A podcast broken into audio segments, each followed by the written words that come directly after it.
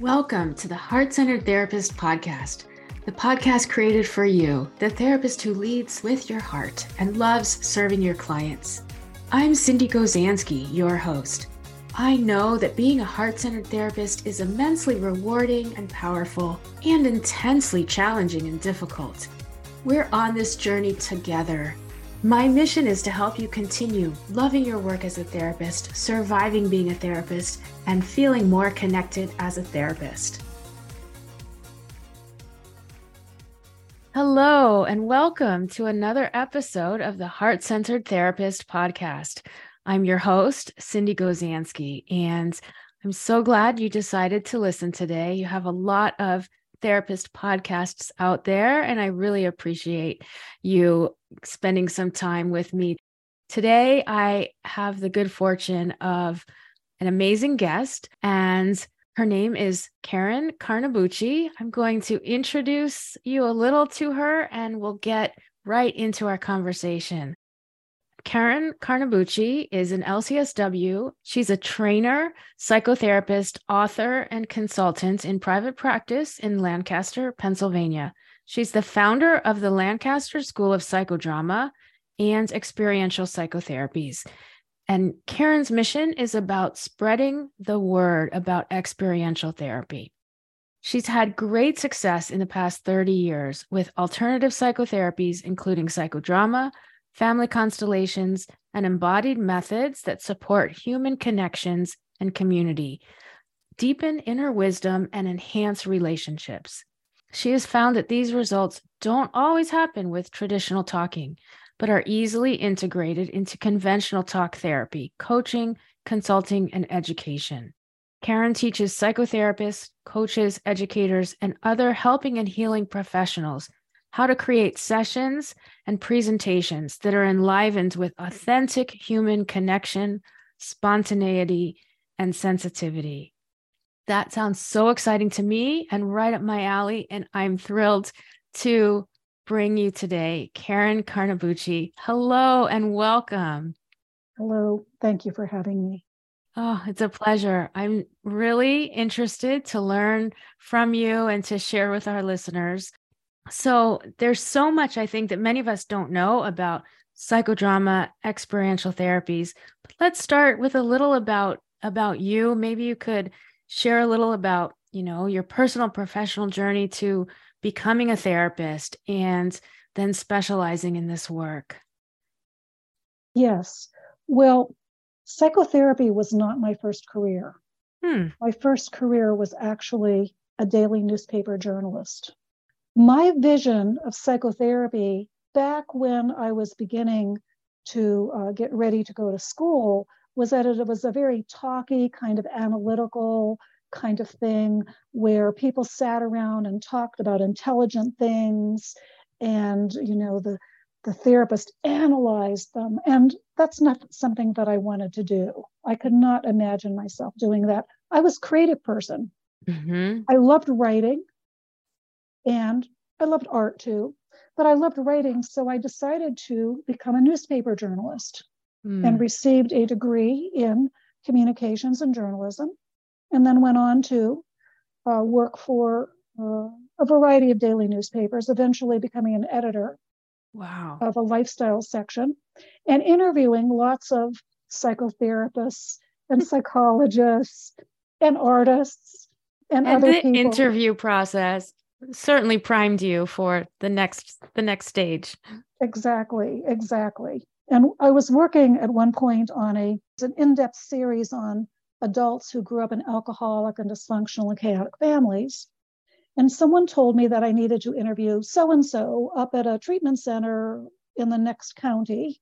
When i did the interview with this amazing therapist she said well come through the program and experience it for yourself as a journalist as part of your story. Oh. I said, sure, I'm up for it. I liked having new experiences. Right. Kind of the participant observer. Exactly. Exactly. And I uh, went through her program. It was a week long intensive residential program. I went through as a guest.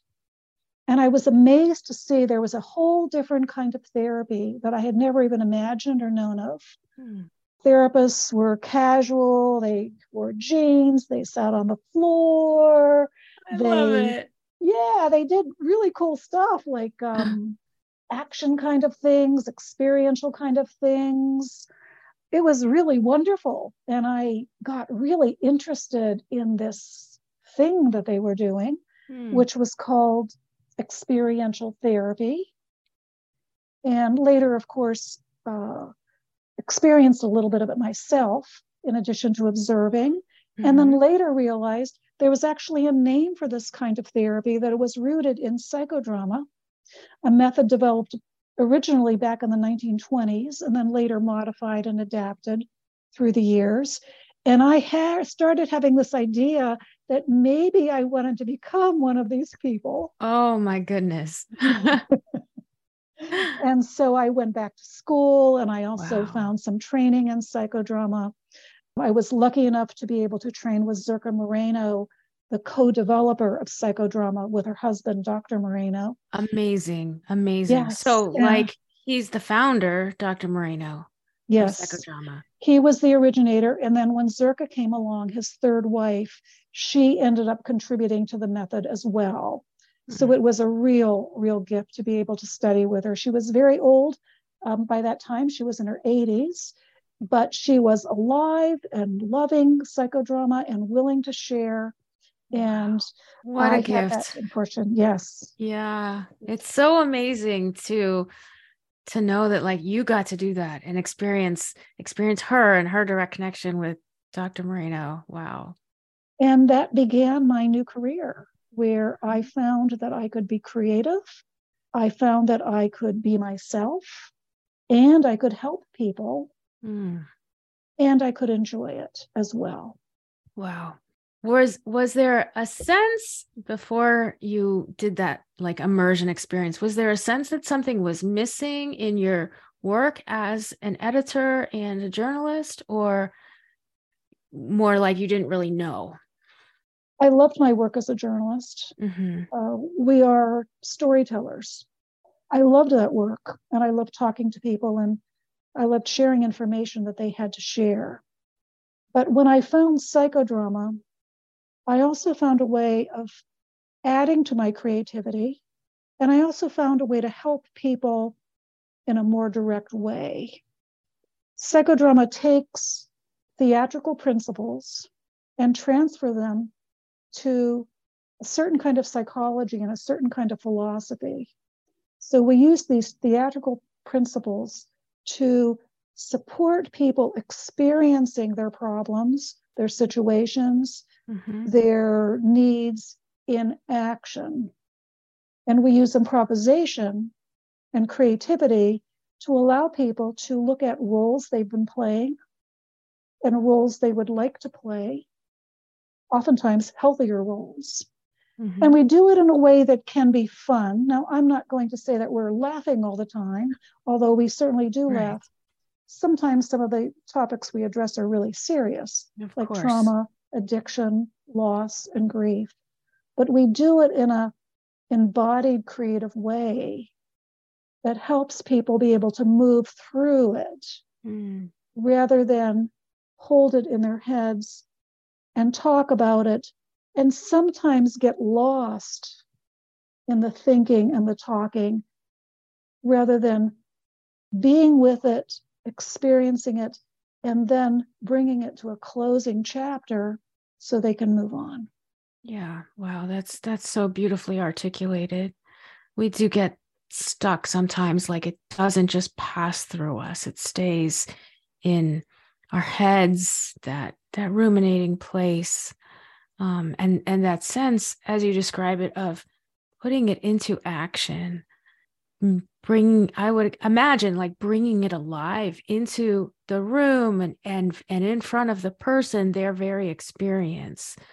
Um, you you mentioned that psychodrama is really the parents of role play and you know maybe so as you're talking about psychodrama because i think I, I mean i certainly don't know that much about it and maybe you could share a little bit more like how do we know when we're seeing psychodrama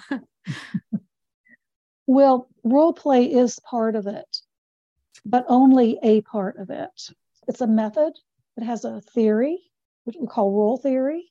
It has very specific techniques. Mm-hmm. Um, there's there's a whole lot to it. I've gone to seminars or trainings, not psychodrama trainings, other kinds of trainings, or other kinds of programs. And I'm sure you have too, where someone says at one point, Hey, let's do a role play. And oftentimes, what happens, right? And oftentimes, what happens is people either try to back gently out of the room and make themselves invisible, right? Or they go, I'll participate because, well, I guess I have to do yeah. this. um, so we have the compliant and we have the resistant. Mm-hmm. And uh, and I've seen this so many times, and it's always very clear to me that the people that say, "Hey, let's do a role play," have absolutely no training, mm. and often wonder why it's falling flat while people are trying to escape, while it stumbles, and so forth. So in psychodrama, we use these theatrical principles, of course, but we're also very interested in warm up, mm. meaning that people need to be warmed up to take action or to take significant action. So the warm up process is very important. What would that look like? This warm up process? It's it makes so much sense. Well, it might start with simple talking or sharing in a group if we're doing it in a group setting, mm-hmm. but it's more than that. You know, again, um, the common uh, thought is that if somebody's giving a program, well, they give they tell a little joke or they have a little icebreaker, usually a joke, and then we go directly to the program or directly to the PowerPoint, right? Right. Um, the warm up is different. The warm up draws people in. It allows people, especially in a group, to know each other. Because if I'm sitting in a group and I don't know anybody in this group, I am not going to take very much risk. Mm-hmm. Right? Mm-hmm. It feels right. anxiety producing, at best, unsafe, and so forth. Right. So, part of my, and, and this is not just my, this is my work as a psychodramatist, but everyone who has studied this work and studied its sister method called sociometry, social measurement, mm-hmm. social interaction, we're interested in how to have the collection of people sitting before us or with us come actually into being an actual working group. Right. Okay. So we have so sharing, of course. You know, hello, my name is Karen. I'm right. from Lancaster, Pennsylvania. Mm. That's absolutely one way of doing it, but that's the starting way. The starting way. So that's the beginning, like in it's, in a group process, like the beginning part of a group.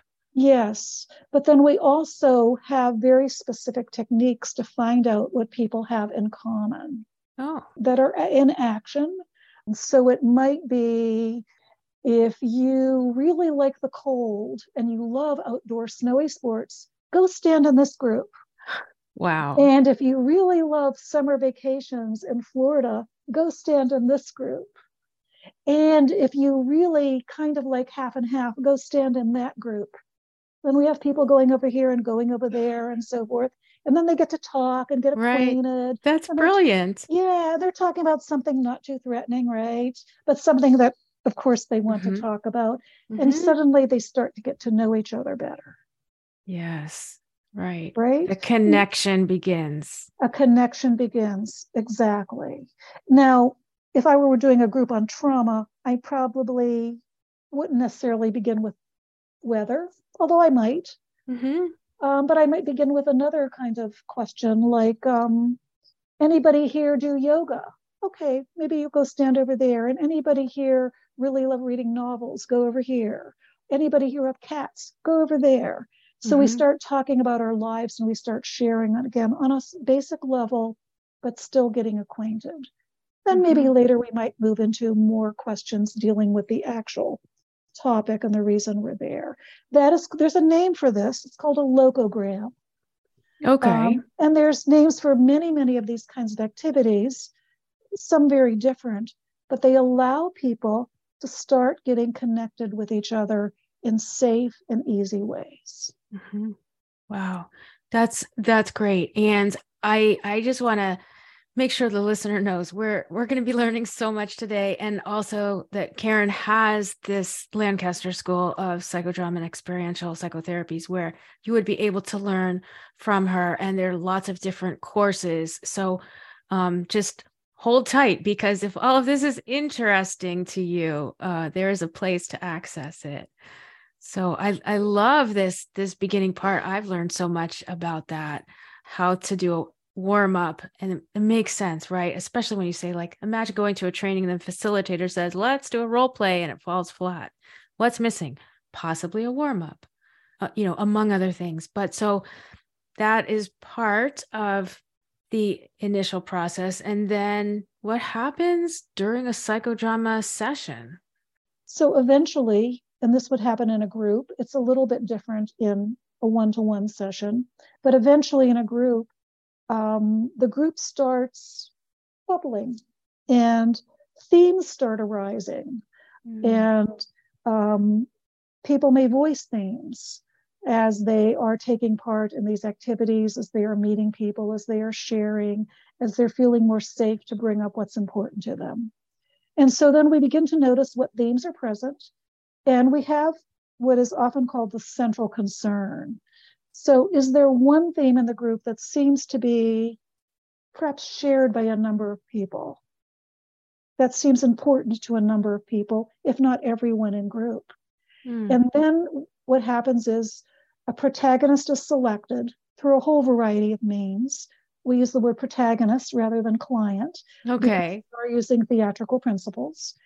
And the director, who is the therapist, again, using theatrical mm-hmm lingo, right? Um, works with the protagonist to have a drama hmm. about that topic or that issue or that concern, and the others in the group have the opportunity to play roles for oh, that person. Oh, okay. So are are they assigned roles like by the director or by the protagonist who assigns the roles? Typically the protagonist chooses. Okay. Because there is a connection. So if I choose you to play my sister, mm-hmm. I kind of feel you already being my sister in a way. And maybe you just look like her, for instance. Right. Um, or maybe for another reason. Um, so if I pick, that's a further warm up of my readiness and my involvement in this drama that's about to take place. Mm. Wow. This sounds so powerful. You, I, I'm just also recalling once I I did this supervision training and we did some kind of supervision where we had roles and maybe it was a psychodrama psychodrama form of supervision. Uh, does that sound like something you've heard of, Karen? I have not only heard of it, I that is one oh. of the ways I do supervision oh, as well. amazing. Cool. Yes, yes. yes. Not that I don't talk about, you know, someone brings a, a, situation, we might talk about it. But yes, I've absolutely used that in that we might role reverse with the client, mm-hmm. you know, the mm-hmm. person we are stuck with. Well, what's it like to be in the client's experience?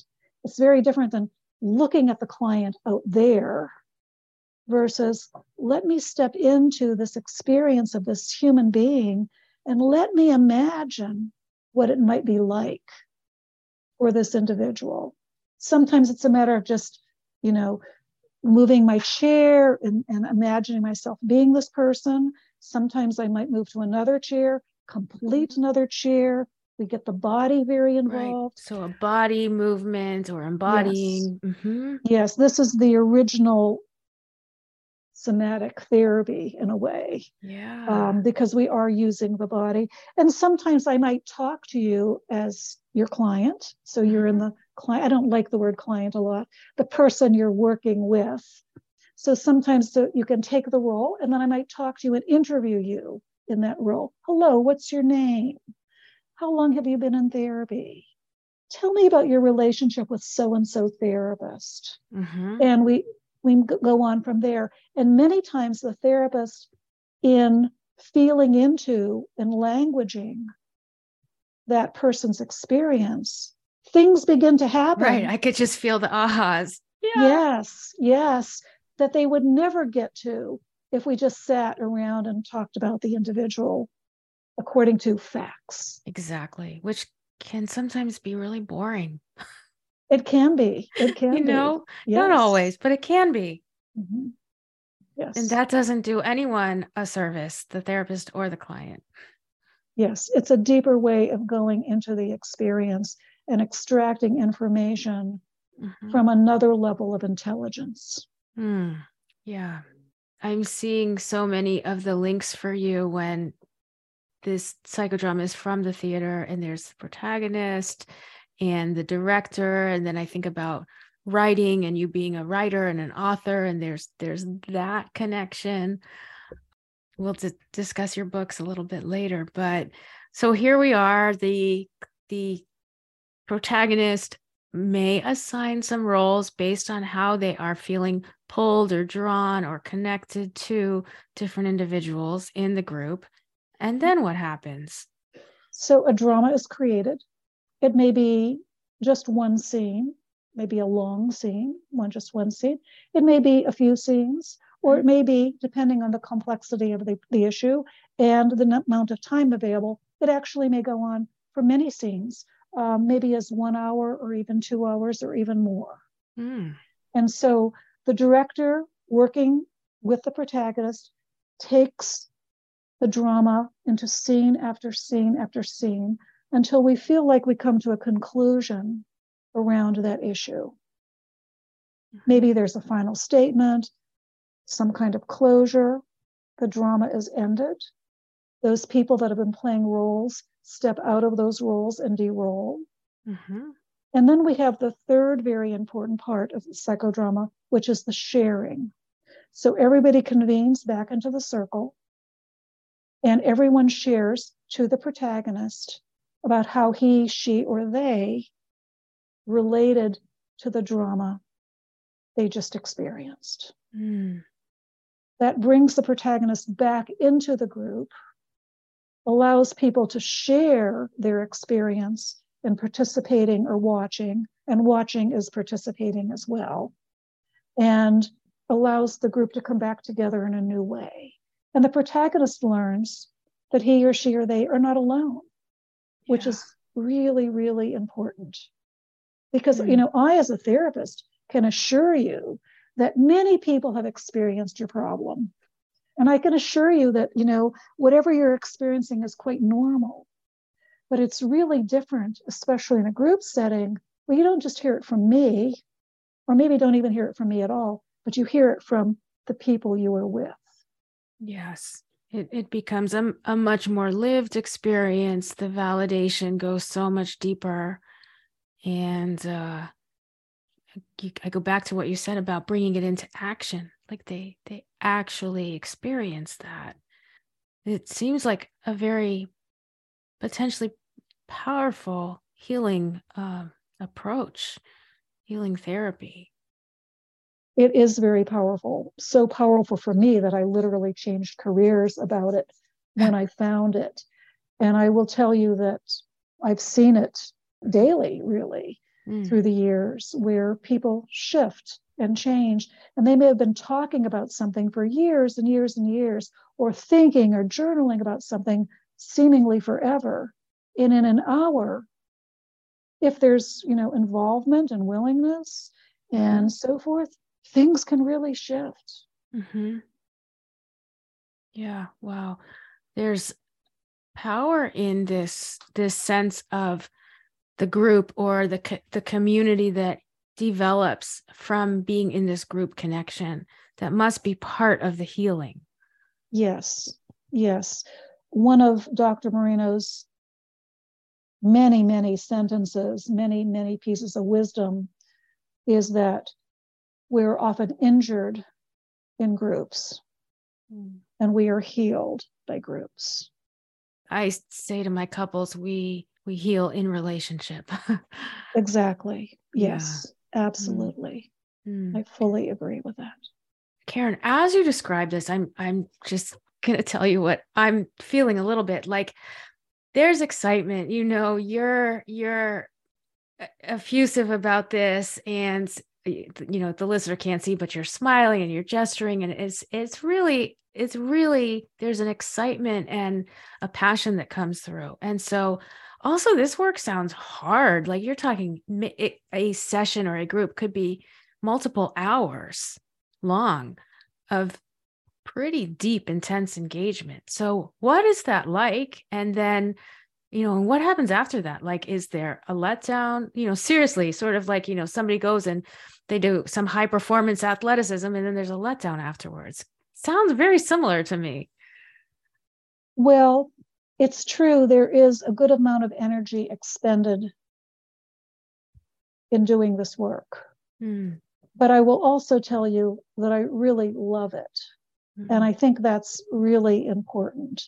Um, that it suits me, it fits me, it fits my creative way of living and way of being, first of all. Mm-hmm. And um, I do have absolutely a passion for it.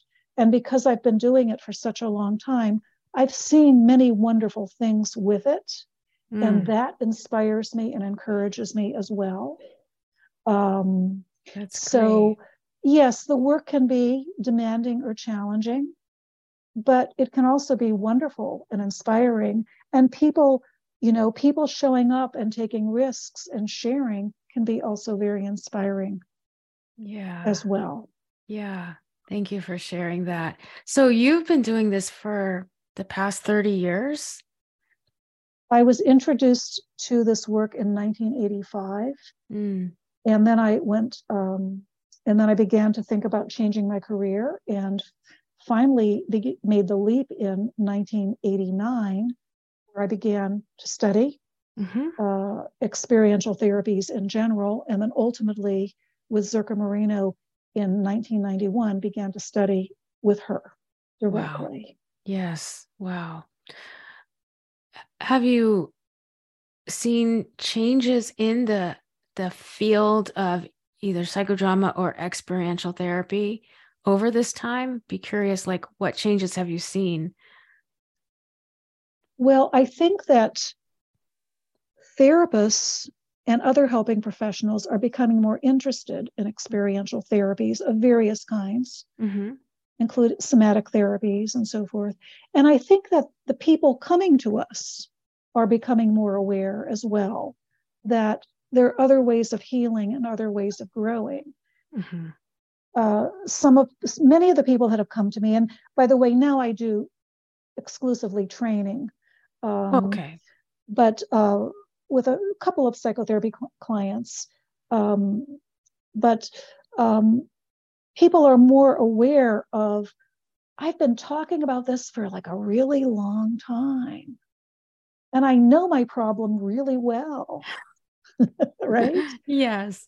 And so many times people are looking for other approaches. Mm-hmm. So I mm-hmm. think in the population at large, more and more people are becoming aware there's lots of routes to healing. Mm-hmm. Yeah. Yeah. I, I think that's true. I mean, I, a lot of us will have clients that come to psychotherapy and then they're also choosing other therapies, you know, adjunctive to that, like Reiki or um, you know, different somatic therapies. Um, often they'll tell me like you know they go to improv groups which i find so interesting and now i'm getting a glimpse that that's that there's a real healing elements in there as well even if it's not at all therapeutic yes well it's kind of a hidden therapy because it's first of all even in improv i've done some improv as well mm-hmm. it's play uh, and you know so many of us need way more play in our lives. Way I more say play. that most all the time. Us, I need way more. Yeah, yeah. Most of us need more play to begin with.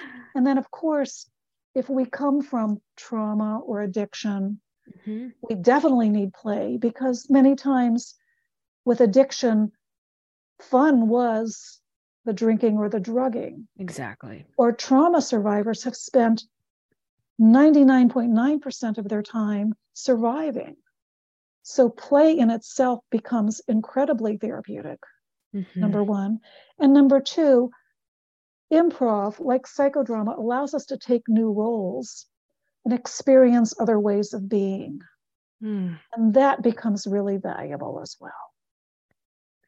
Thank you for explaining that. That's huge.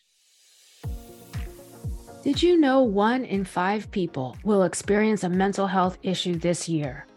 MentalHealthThreads.com is your online shop dedicated to promoting mental health awareness and breaking the stigma surrounding mental illness.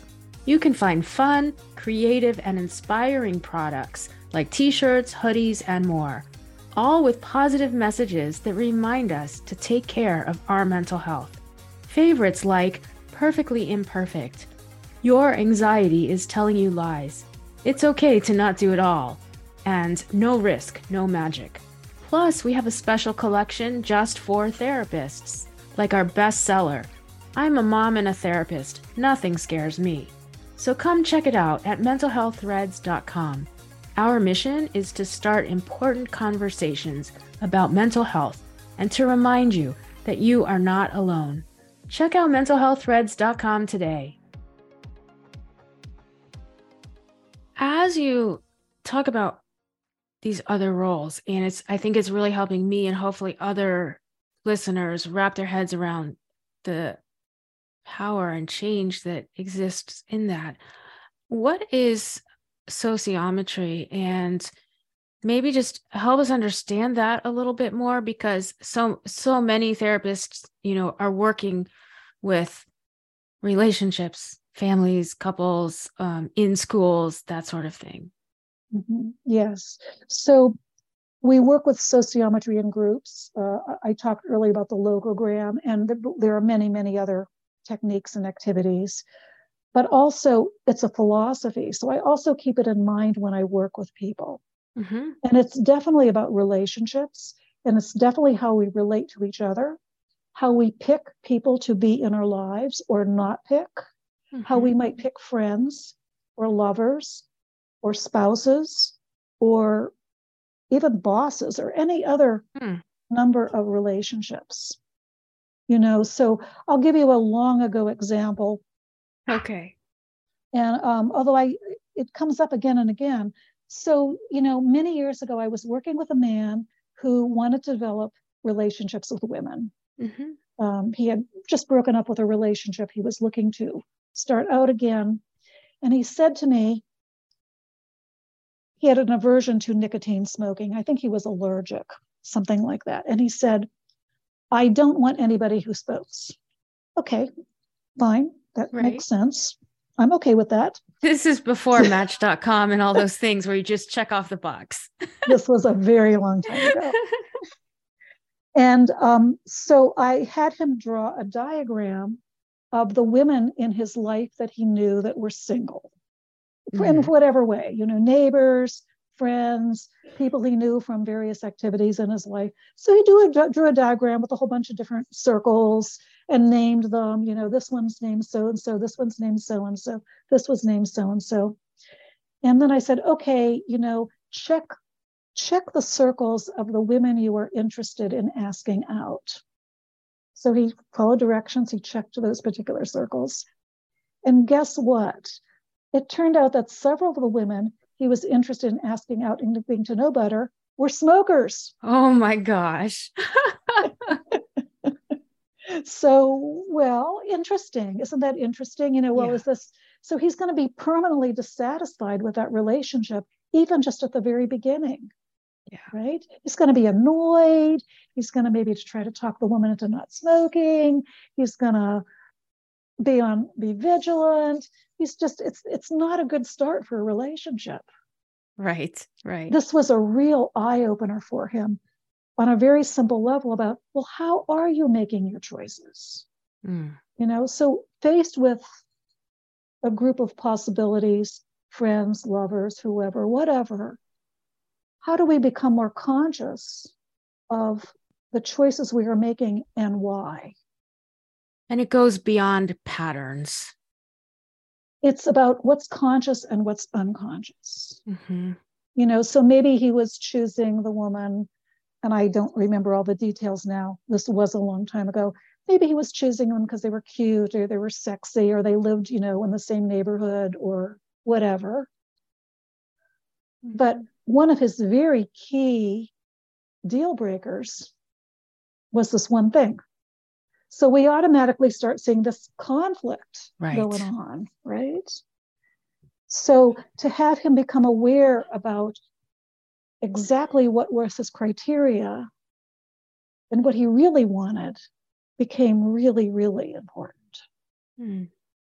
Yes, that's so that's so beautiful way to really help us kind of take the blinders off, you know, the way we put ourselves in these boxes or think this is a priority or create these rigid judgments and that constricts our range of possibility, constricts our range of, you know, taking those risks, as you said, and expansion for growth. Mm-hmm. And of course, there's many criteria for many, many kinds of things, you know, mm. friendships, for who you might pick to who you might pick to study with, you know, mm-hmm. you know, or who you might pick to mentor with, or anything else. So we're looking for satisfying relationships. And of course, the very best relationship is a mutual choice. Not only that I pick you, mm-hmm. but you pick me too. Right. And does that harken back a little bit to the way the psychodrama is formatted? And I, I don't know the right words to use, but like when you said the protagonist picks the roles and then you have the sharing part afterwards where there's like also a giving back it, it, it feels to me like there's a bit of that mutuality maybe it wasn't i pick you and you pick me but feels a little closer than regular therapy. I mean, we don't get that that same exact experience of picking each other as therapist client. Yes. So, yes, so picking somebody to play a role is definitely a choice because you know if I pick you to play a role for me in my drama, I have this idea that you could fulfill mm-hmm. the job right now you do get an opportunity to decline i, I didn't okay. say that earlier like maybe you're really tired or maybe it's a role that you just don't want to play or whatever, you do get that that opportunity to decline. But yes, there is definitely picking involved. And in the warm-up part, we often do choice. Sometimes we call it hands-on choice. There's some other ways of choosing and so forth. And we do practice and are very aware of the choices we are making on a number of levels. And I would say, even in therapist, you know, the therapist client person set of rules. You know, haven't we all had somebody who has come to us and then later decided, kind of maybe disappeared, ghosted, whatever we're calling right. it these days, right? All the time. Yeah. So that was not mutual choice, right? I see. Right. So, you know, the people who stay with us, that's mutual choice. They yeah. want what we have. Right. Except what about how about this one, Karen? Yes. When the the client is like, "Oh, that is not my favorite client," like you know, they either you feel like there's a little disconnect, or you are working so hard to try to forge that connection. Um, I'm sure that you'll say that's a mutual choice for the growth of the therapist. Well, it's probably what we would call an ambivalent choice and oh. I'm st- and it may be a little more complicated than that. Probably talk about that for a whole hour too. Um, there may be ambivalence around that choice, and there may be ambivalence with you, right? And there may be ambivalence with the other person as well. Oh, I love this. And then there's That's also great. not just choosing you, but choosing therapy. You know, have I really signed on to therapy full heartedly? Mm-hmm. Or am I kind of like sticking my toe in oh, maybe I want to do this. I don't know. I'm kind of hoping it works because we not just don't just choose people. We choose all kinds of things. Right. Right. Oh, that is fabulous. Clients and therapists are so lucky to work with you. I I can just feel the uh, you know like being able to have this is like a mini supervision for me it's amazing wonderful it's so great oh i i feel really really blessed I know you do something called uh, the ancestor stories and family constellation, and all therapists I know are super interested in, you know, intergenerational trauma and and families. And I do not know what this is, family constellation. Love to know mm-hmm. more. Yeah. So family family constellations, sometimes called systemic constellations, is a newer approach coming out of Germany, originated by Bert Hellinger a family therapist who died just a couple of years ago. And he originally started working with the children of the Holocaust survivors mm. and the hmm. children of the Nazis. Wow. He was in Germany, and of course, well, mm-hmm. you know, that was the setting. And he was doing um, amazing work. And the crux of the matter was that he became aware children carried the traumas of their parents, their grandparents, further ancestors. Others have worked with trauma of this sort in a way, including a psychodramatist in France Anne Ancelin Schützenberger, but he worked in a slightly different way. It was experiential, it is experiential. The idea is that the trauma passes down the generations and rests in our bodies. So it's mm-hmm. also, this particular way of working is also a very somatic way of working in that we hold unconscious material about the trauma of past generations. And because it is unconscious, it's affecting our lives in very serious ways, but we're not exactly sure how or why to find it and to heal it. Mm. Often I it find, doesn't make sense to the person.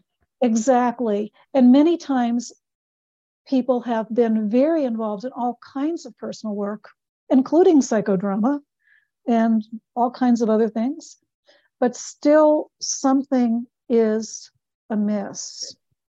And so this kind of work is around discovering what traumas have been held by the generations mm. and what traumas might be with you today and how we can resolve them so the trauma stays in the generation where it happened and not with you in the current generation so so the work is to try to disconnect the trauma from the generation that it passed into yes disconnect the trauma but stay connected to the family member right because without so times, feeling guilt or something else that guilt or desire to help or even carrying it unconsciously sometimes it's somebody that we didn't even know that they died long before we even yeah. were born yeah um, yes.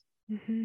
yes what what happens karen if the um, client i'm just going to use client for now. If the client doesn't know their family history, they don't know, you know, past, say, their grandmother, they say, oh, I'm not, I don't really know if there was trauma, you know, say, past their grandmother. They don't have more family history. Um, but you have a an intuitive sense that they probably do have some you know in ancestral trauma yes so excellent question so there's several ways of working with that on a very practical, basic way, we do find out what the person does know. Mm-hmm. So, for instance, what is your heritage? Mm-hmm. Well, I'm Irish. Okay. And you know by any chance when your family might have immigrated? Got it. Um, those kinds of things. Well, we might discover, well, I'm Irish and, you know, my ancestors immigrated during the potato famine. Mm-hmm. And we start thinking of starvation. Right right? It's yeah. often connected with eating disorders, by the way. Right? Oh, interesting. Yeah. Mm-hmm. Um, or we start or we start thinking of immigration and the immigration itself as a trauma. Yes. You know, and um, the immigrants coming to a new land, the United States, if that's the land they're coming to, um, immigrants are often at the bottom of the social system. So mm-hmm. experiencing lots of prejudice and all of that. Right. So right. so sometimes the traumas are personal traumas, which we may not know about, but sometimes they're collective trauma. Collective, yes. I'm I'm super interested in that. And I think um it's really helpful to just hear you express it this way because it gives us a, a place to go, a starting point. You know, use a little history and find find out what you know and then you can place that person in kind of that that ecological environmental setting and and really start to understand. Makes so much sense and and we're dealing with so much of this still today with so many of the immigration issues and new refugees and asylees and too much trauma. Yes. It's yeah. hugely topical today mm-hmm. and so many times the culture at large does not see all of this as trauma. It becomes really political and people take sides. But in reality, it's great trauma in the here and the current day. And many of the time, many in the cases as well is um, that the tr- there's hidden trauma in our country. It's my personal belief is why we are having such incredible political problems and divisions mm-hmm. because there's a lot of trauma our country has never ever truly acknowledged. Uh, the genocide of the Native Americans has right. never really been acknowledged. Enslavement mm-hmm. of African peoples, ensl- kidnapping and enslavement has never been truly acknowledged. So there are layers and layers of trauma that our culture has been built on.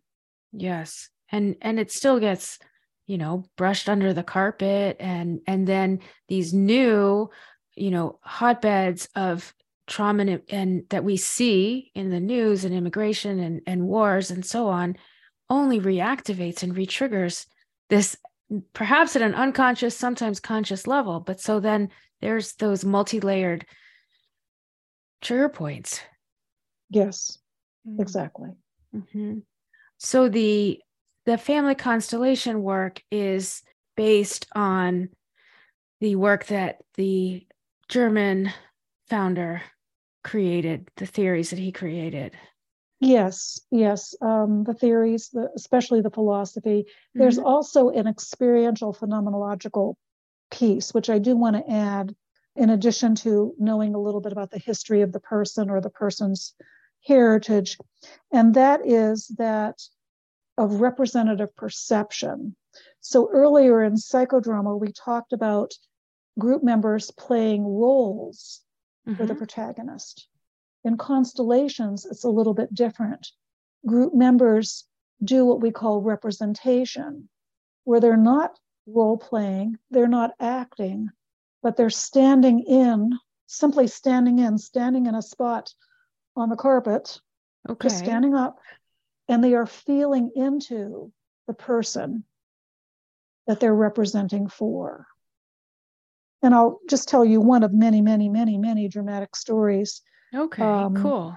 Where I was working in a group in a session uh, for a man who wanted to address something about his family of origin. And he asked someone to represent his mother. And so this is representation, not acting. Mm-hmm. The woman agreed. She stood up in the center of the circle.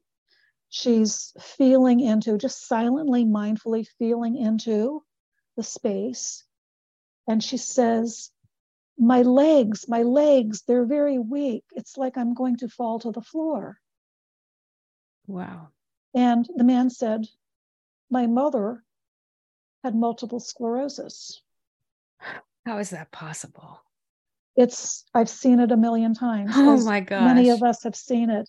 And so, yes, and these are literally people that literally met like, you know, 10 minutes ago. Right that did not share any personal history on either side. Mm-hmm. So this gives us even more information about how body can be amazingly intelligent. Yes. And tune into information that our brain does not know, that we have no genogram for. There's no known history. Mm-hmm. And that also happens through this amazing uh, happenstance of representative perception. Mm-hmm. And then wow. we, so we work with that. So I, as the facilitator, then work with what people are reporting that they are picking up with their body experience. Mm. So once yeah. again, a kind of experiential work, but different than the theatrical psychodrama. Mm-hmm, mm-hmm. Yes, thank you for that distinction. And what a powerful example. There's there's so much that we don't understand, but that you know maybe it's we you know people have talked about the mirror neurons that happen and the different planes that you might be in if you're if you're in an altered state or if you're just really present and we don't tap into that. So um, i think most therapists are very open to that to that idea and we would love to see more of it but we don't know necessarily the practices that will get us there. And this is all about healing and and creating connection for people which is is so important. Yes. Mm. yes. There are many ways of heal. There are many ways to grow. There are many yeah. ways to shift. I would love if you could share a little bit about the lancaster school what you offer there. And I think because I think it, it, could be so robust, and we will be sure to include all of your links. Karen has amazing links and different offerings out there in the internet on the internet. So we'll be sure to share that. But tell us a little bit about about this this school you founded. Yes. Well, so I'm one of many, many trainers, board certified trainers in the US who are trained to offer psychodrama typically we have institutes or schools and we you know people come to us and want to learn my school until the pandemic was hmm. actually a brick and mortar location oh um, where i had a nice big room uh, very nice lovely space i had props i had pillows i had chairs i had all kinds of things that oh, aided gosh. in some drums all kinds of things that aided in the creation of these uh, experiences. Mm-hmm. Uh, when the pandemic showed up, of course, in March 2020, um, I, like practically everybody else, went online. Yes, it was uh, heartbreaking to lose that space. Yeah, it definitely was. And yes, it was. Yeah. Yes, it was. But I carried on thanks to online um, options, as did many of my colleagues. So for the last nearly three years, I've been online. Mm-hmm. And um, it does work very well online. In fact, I had a training this morning with a co presenter colleague of mine, and it was very powerful and worked very well. Although I will honestly say that I personally prefer working in person, as I think yeah. most of us do. Yeah. Um, Especially um, with the experiential work. I mean, the more we can use our, our whole bodies and be able to perceive nuances of the people we're with, it's so much more helpful. Yes, yes. Although there are ways to adapt and to mm-hmm. change mm-hmm. and and you know, many of us have done that. So right now school is online and I do offer periodic trainings on various topics, sometimes taught by me and sometimes taught by me and a co presenter. Mm-hmm. And then I do have some groups for professionals. Um, right now, what has which has been popular has been a group on working with the tarot and working with the tarot experientially. Because I did do a video, um, I think last year, on working with the tarot, which seems to be also a growing interest yes. with therapists. Right. And um, so that is a monthly group that I offer. And then um, the other group that has been very well received is writing for helpers and healers. Because, uh, well, I was a journalist and writing mm-hmm. is very easy for me. And I do write, I've written books. I have some more books that I am in the process of writing. And other people want to do that too. So it's a it's a group in which we use actually use experiential methods to look at these projects that we either are writing or want to write and how to dissolve the writer's blocks, how to move forward when we're stuck, um, mm-hmm. how to become more imaginative or more creative, oh, um, wow. so that our special voice can come forward, our special way of being can come forward. And we use psychodrama, systemic mm-hmm. constellations, all of those things to support that process. Mm-hmm. That's amazing. That's it sounds so exciting. Or if they want to just start writing something, I mean, do they do they have to have something in progress, or could they be, you know, new writers? It's been both. Both. Uh, some people in my group right now, uh, this group has been going on. This is the second year, and people come and go, of course, according to mm-hmm. their schedule and their projects and time and so forth. There are some people that are like literally this far away from publishing. They're almost done. they've been working on their projects for a while. And then there's some people that are just beginning to think, I might have something to write about. I'm maybe not even sure what it is, but mm-hmm. it feels like something is organically brewing inside of me. So it's ah. all range yes. of anyone who really wants to write or has a thought that they might want to write. Oh, so rewarding. It's so many different levels. That is really great. Karen has written so many books, and maybe I'll just read a few of the titles here. She's the author of Show and Tell Psychodrama Skills for Therapists, Coaches, Teachers, Leaders. That one I think many people would be interested in. Where could people find out about that book?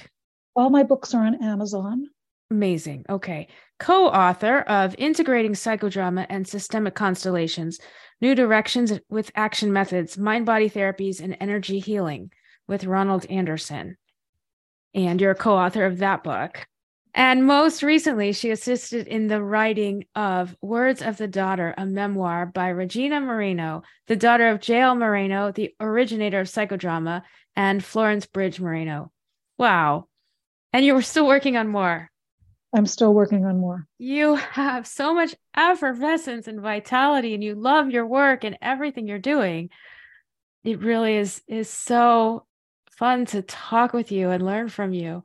Also, I love to ask people um, who are my guests, how would you answer this? Um, what's your definition of a heart centered therapist? So, my definition of a heart centered therapist is a therapist who sees the people that they work with as human beings. That's one of the reasons I have such a problem with the word client. Yeah. Is I think that we should remember that we are working with human beings and to look and see how we can make that connection with human beings. Tell everyone your website, please, so they can find it. So, if you have been ignited by being interested in psychodrama, one of the best places to learn is our annual conference. And it is um, sponsored by the American Society of Group Psychotherapy and Psychodrama. It's March 29th to April 2nd. Mm-hmm. It's at Fordham University in the Bronx, New Ooh. York. So it's very accessible for especially yes. people on the East Coast. And it's a great way to notice the incredible versatility of psychodrama and sociometry and group psychotherapy. See lots of different trainers in action. That sounds amazing. Wonderful. Yes. Thank you for telling us that. We'll link to it in the show notes for sure. And super exciting. Yeah. Yeah. And as for me, you can find me at realtruekaren.com, R E A L T R U E, Karen, my name, dot com. Thank you so much, Karen. It's been a real pleasure. Thank you. It's been my pleasure too. Thank you so much for listening. I hope you enjoyed this episode. And if you did, I invite you to subscribe and leave a rating or review. It really helps other people find this podcast. Be sure to check out the show notes for all the links and resources mentioned. Thanks again, and I'll see you next time.